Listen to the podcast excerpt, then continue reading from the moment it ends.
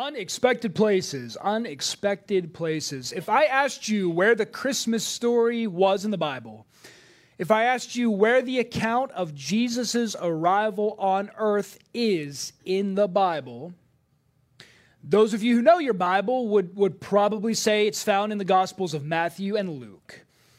And you absolutely would not be wrong about that. But the most incredible thing about this story of Jesus' arrival is it is found all throughout Scripture. It is found all throughout Scripture, from Genesis to Revelation. And so, this Advent series, yes, we are looking for Jesus in unexpected places in the Bible. Please don't let the implication be lost on you. The implication is that perhaps you and I are going to find Jesus in unexpected places in our life. Whether you are a Christian and you have been your whole life, maybe you need to rediscover Jesus Christ because you are going through a, a little bit of a dark period yourself. Or maybe if you don't yet know Jesus, you will find him in an unexpected place. And again, if you are a guest with us today, I am so glad you're here. I hope you see Jesus Christ through us. But yeah, we are looking for Jesus in unexpected places. Today we're going to look at Moses. Moses, is, he a, is that a name you recognize? Church family, what can we say about Moses? What do you know about Moses? And just shout it out. Who's Moses to you? Ten Commandments. That's right. Charlton Heston. The baby in the basket, right? Moses was that baby that was set down the river. Man, his, his mother's anguish at that must have been tremendous. Anything else we know about Moses? Yes. Let my people go. Again, Charlton Heston. Let's. It's a fine image. Bill, out, let his people out of slavery, no question. Burning bush. Burning bush, yes, absolutely. Moses is this really, really famous character for the Israelite people and for us too. Do we know how long ago Moses lived? He was operating about 1500 BC. Around 1500 BC. And some of you will correct me on that. We don't say BC anymore. What do we say? It's BCE, isn't it? It's BCE, isn't it? I, am old enough to still say BC. Just let me have that. I like BC. I like BC. For those of you who are a lot younger than me and still in shape and cool, like, do you know what BC stands for? Stands for before Christ. I like BC. I know BCE stands before Common Era because we can't say Jesus. That's fine. That's fine. They can have that. I like to say BC because it reminds me that when you say 1500 BC, it means Moses lived 1500 years before Christ. 1500 years before Christ. And what we are going to see today is that Moses is very much a part of the Christmas story, even though he lived 1500 years before Christ. And I, and I, want you to know some things about Moses before we get started today, even beyond what we just talked about the burning bush, the leading his people out of slavery, right? Moses was famous for a lot of really, really good, positive, holy, God sized things. But Moses was also somebody who knew what it was like to make huge mistakes. Because Moses, if you didn't know, committed murder in Egypt. And he had to flee that land for many, many years. Moses knew what it was like to not belong because, as we talked about, as the baby in the basket, he was born a Hebrew, but he was raised by Egyptians, and he married a foreigner that was not part of either of those two nations. Moses knew what it was like to have no direction in his life. After he committed murder and had to flee Egypt, he wandered around as a shepherd for 40 years before he found his calling. And even after he found his calling, he wandered around for another 40 years in the desert. So Moses knew what it was like to make mistakes. He knew what it was like to feel like an outsider. He knew what it was like to have no direction in life. And I say all that to say this this time of year can make us feel like that. It's a beautiful time of year all the lights, all the parties, all the beautiful Christmas cards. My goodness, sometimes when we look at old photographs of Christmases past, it can remind some of us that we've made some, some devastating mistakes in our life. Sometimes the Christmas parties can make us feel like an outsider. Do you ever feel like that? Sometimes when we receive all those beautiful Christmas photograph cards, it can make some of us feel like we're not where we want to be in life and we're not going anywhere. Do you ever feel like that? We'll come back to that at the end of the message today. Hold on to some of those things. But as we are holding on to some of those things, and we will eventually talk about letting those things go, I want to share with you something that Moses said in Deuteronomy chapter 18. If you have your Bibles, if you have an app, you can feel free to uh, follow along in that app or in that physical Bible. We are in Deuteronomy chapter 18. Deuteronomy is the fifth book of the Bible. And here, Moses is making a speech. He's addressing all of the Israelites. We're going to be in verse 14 of Deuteronomy chapter 18.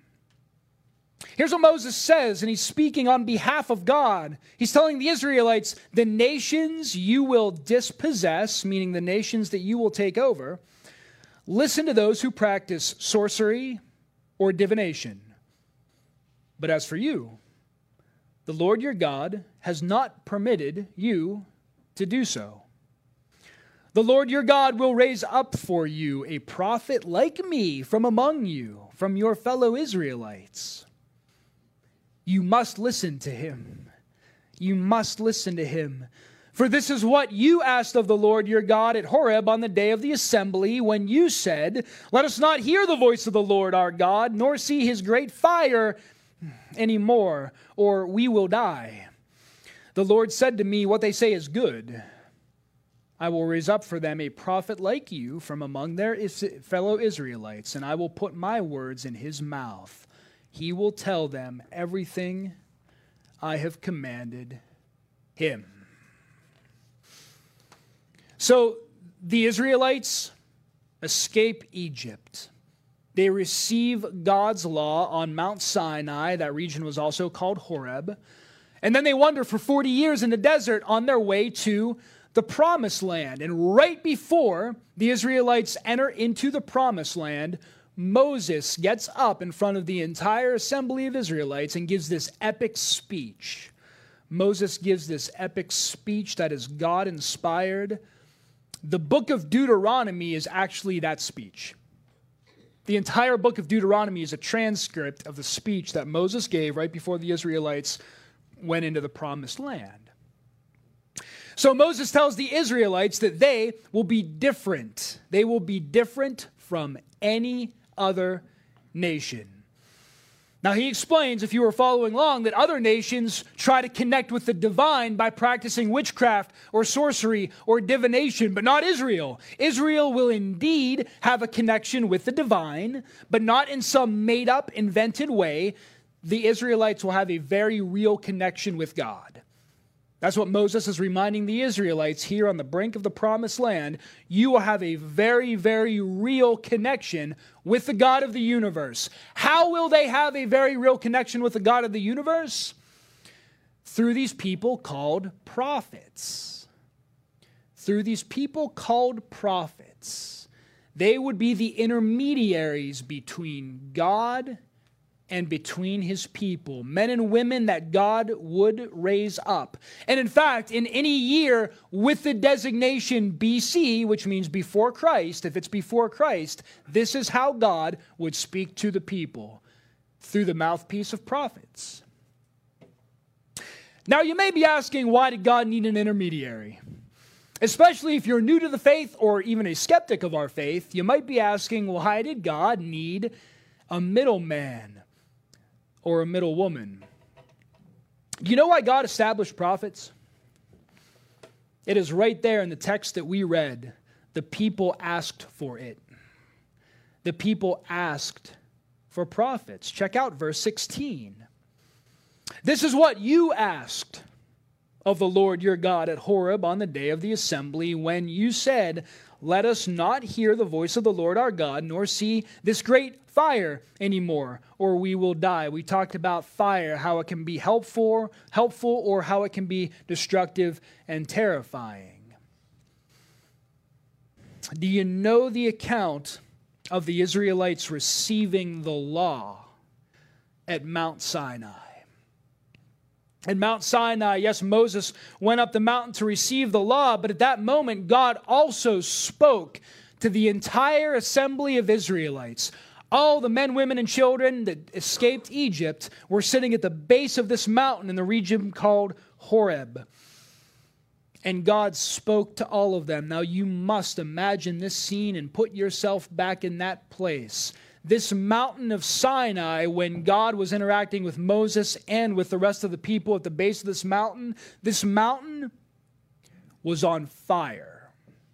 This mountain was on fire, was on fire. I don't know if you can imagine in your mind's eye a mountain on fire, but this mountain was on fire. I don't know if it was actually on fire or if it just looked like it because it was consumed by the power of the Holy Spirit. But all those probably millions of people sitting at the base of this mountain looking up at it saw a mountain on fire. They were a little bit freaked out at this sight. They were.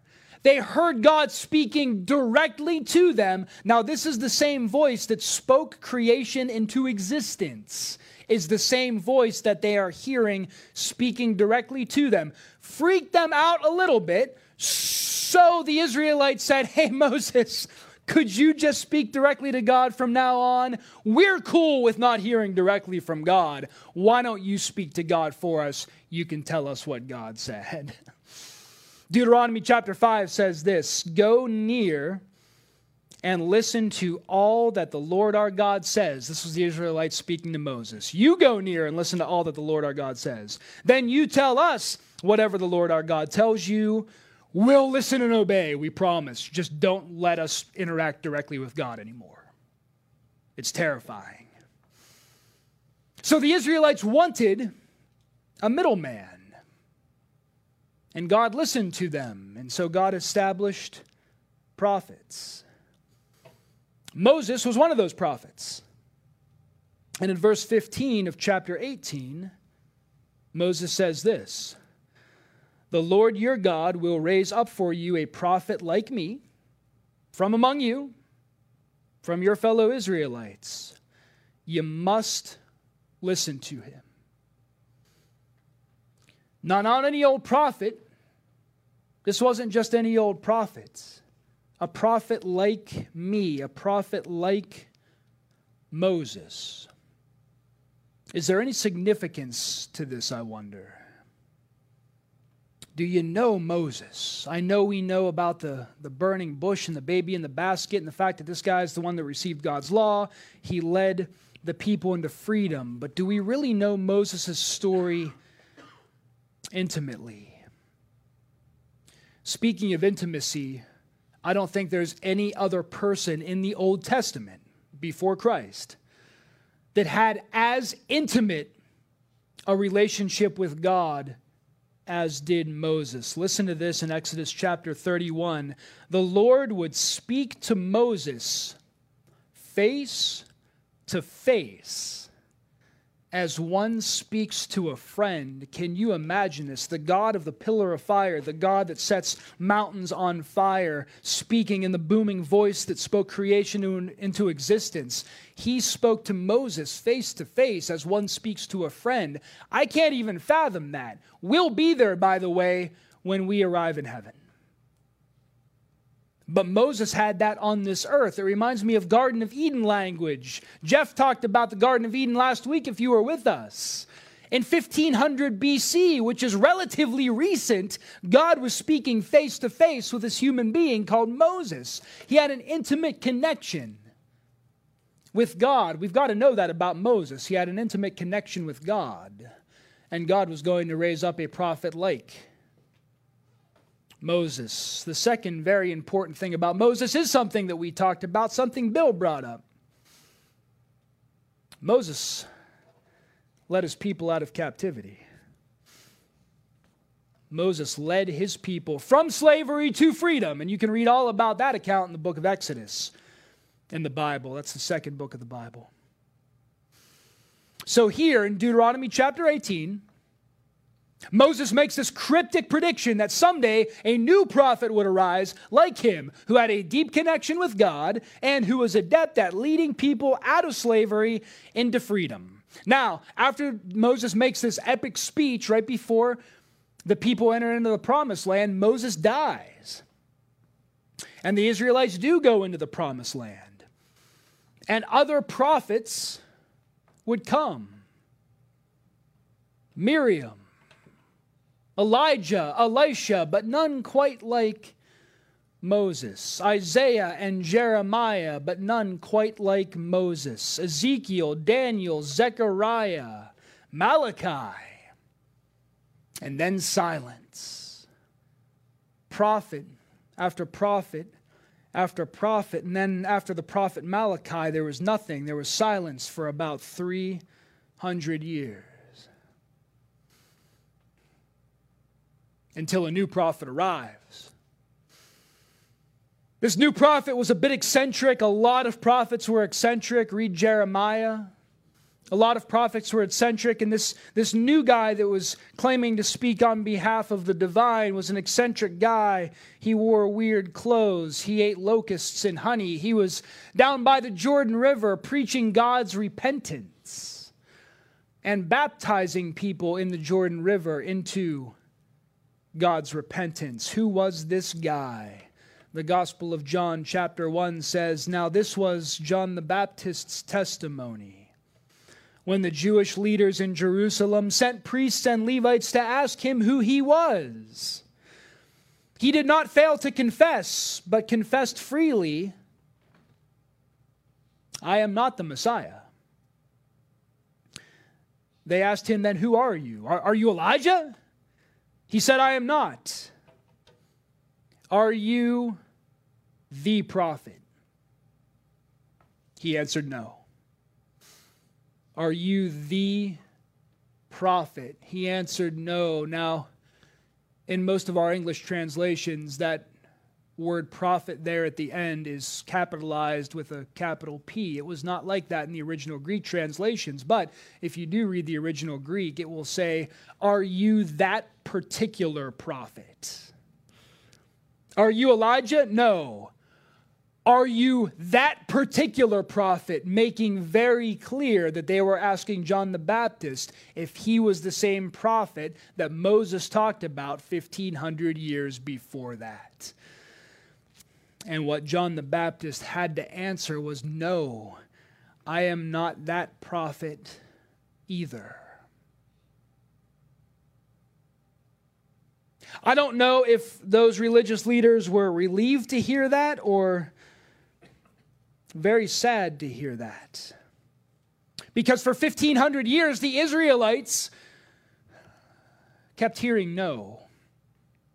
The Israelites kept hearing no. Miriam, are you that prophet your brother Moses talked about? No, I am not that prophet. Elijah, are you the prophet? No. Isaiah, are you the prophet? Daniel, are you the prophet? No. John, are you the prophet? No. But I know the prophet. And even though I, John the Baptist, am not him, he is here. He has arrived in the flesh. After 1,500 years of prediction, after 1,500 years of waiting, after Moses 1,500 years ago said that there would be somebody who would come after me who is like me, the one has finally arrived, and it's Jesus Christ and he's here and he's here in the flesh and our waiting is over. That's what John the Baptist came to tell the religious leaders and all of the people of Israel that their wait was over. Now, it was hard to believe after 1500 years, believe that. It was hard to believe. Was this really the guy? Because a lot about Jesus was unexpected was this really the prophet? One day, Jesus took just three of his closest disciples, Peter, James, and John. Jesus took Peter, James, and John up to the top of a mountain. And my goodness, some of God's best work was done on a mountaintop or on a hilltop. Amen. Yeah, Jesus took Peter, James, and John up to a mountaintop. Where this happened, according to Mark chapter 9, there Jesus was transfigured before them. His clothes became dazzling white, whiter than anybody in the world could bleach them. And there appeared before them Elijah and Moses, who were talking with Jesus. Now, when that happened, the disciples were terrified, a lot like the Israelites were terrified 1,500 years ago at the base of that mountain when God spoke directly to them. Here's what happened next. Then a cloud appeared and covered them, and a voice came from the cloud This is my Son, whom I love. Listen to him. Listen to him. Does this remind you of anything we have just talked about? Perhaps any verses we just read that are a thousand years old?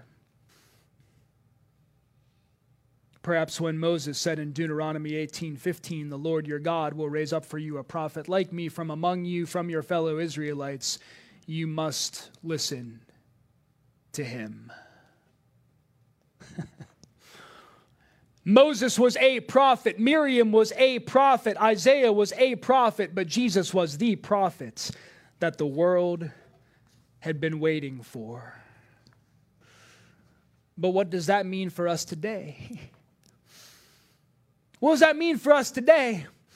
I, I, think some of us love doing what we just did over the last 20 minutes. I think some of us love diving into the history of Scripture and connecting all the dots. For some of us, history was not our favorite subject, and having a conversation about something that happened 3,500 years ago at this point isn't really riveting conversation. But I hope all of us can at least appreciate how a prophecy that was made in 1500 BC, that was fulfilled in 30 AD, affects us in 2022. People want to see evidence of God's existence, right? There are so many of our friends in our town that will not believe in God because there's no evidence of God. Friends, this is the evidence of God. To me, this is irrefutable proof of God's existence. Jesus pops up in the most unexpected places in history. He appears in a speech made 1500 years before his arrival. What does that mean for you and for me? It means it's all real.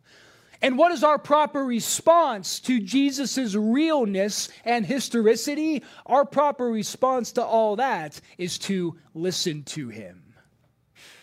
Our proper response to Jesus Christ, make no mistake, is to listen to him. Is that so far fetched?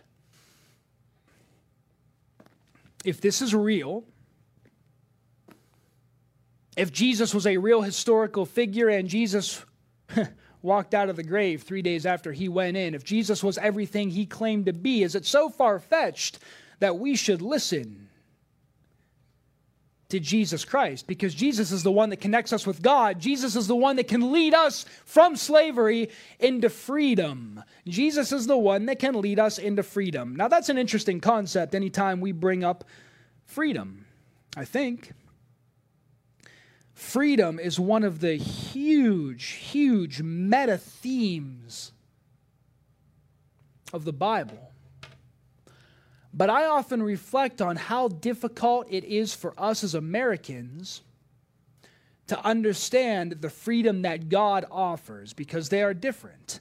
The difficulty is we think they are the same. We hear this word freedom and we equate our earthly freedom with the freedom that Jesus wants to offer for us. And it makes it very, very difficult to really latch on to what Jesus has come to bring us.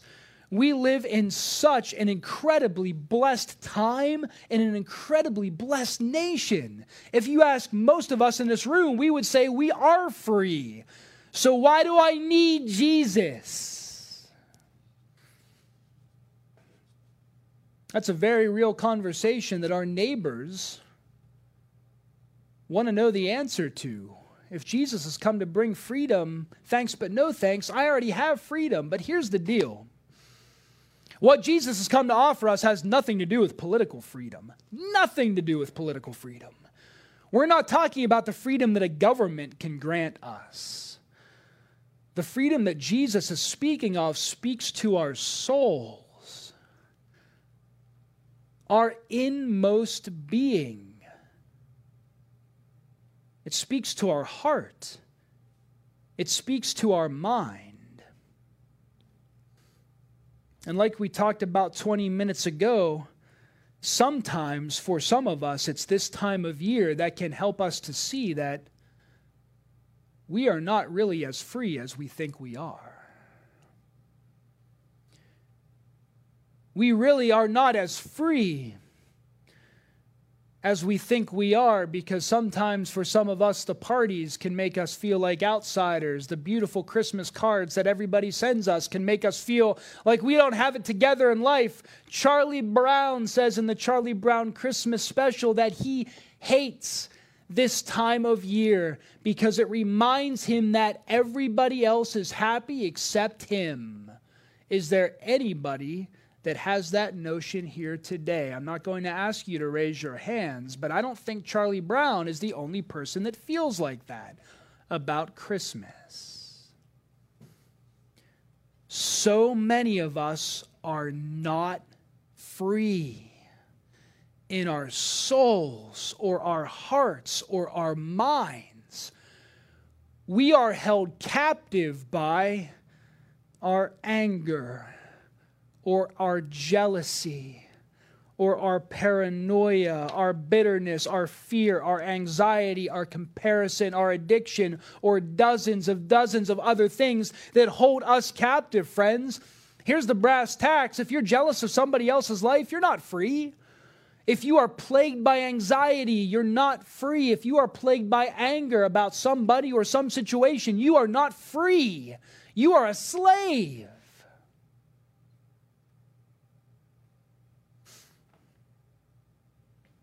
I'm a slave. The Israelites were in slavery for about 400 years. 400 years. The Israelites were in slavery until Moses set them free. The good news this Advent season is that a prophet has come like Moses to set you free. Acts 13 says this Therefore, my friends, I want you to know that through Jesus the forgiveness of sins is proclaimed to you. Through him, everybody who believes is set free from every sin, a justification you were not able to obtain under the law of Moses. Jesus has come to set you free. Let us pray. Actually, no. No, no, no. That would be a really convenient place to stop a message, would it not? Jesus has set you free. Let's pray, let's close up, and let's go home. That's not where this message ends. Because the real question I want to ask you this Advent season is Are you listening to Jesus Christ? Jesus has come to set you free, but are you listening to Jesus? Our souls are trapped in slavery. What we need is a deep, intimate connection with the Savior this Advent season, but so many of us today have a surface level connection with Jesus Christ.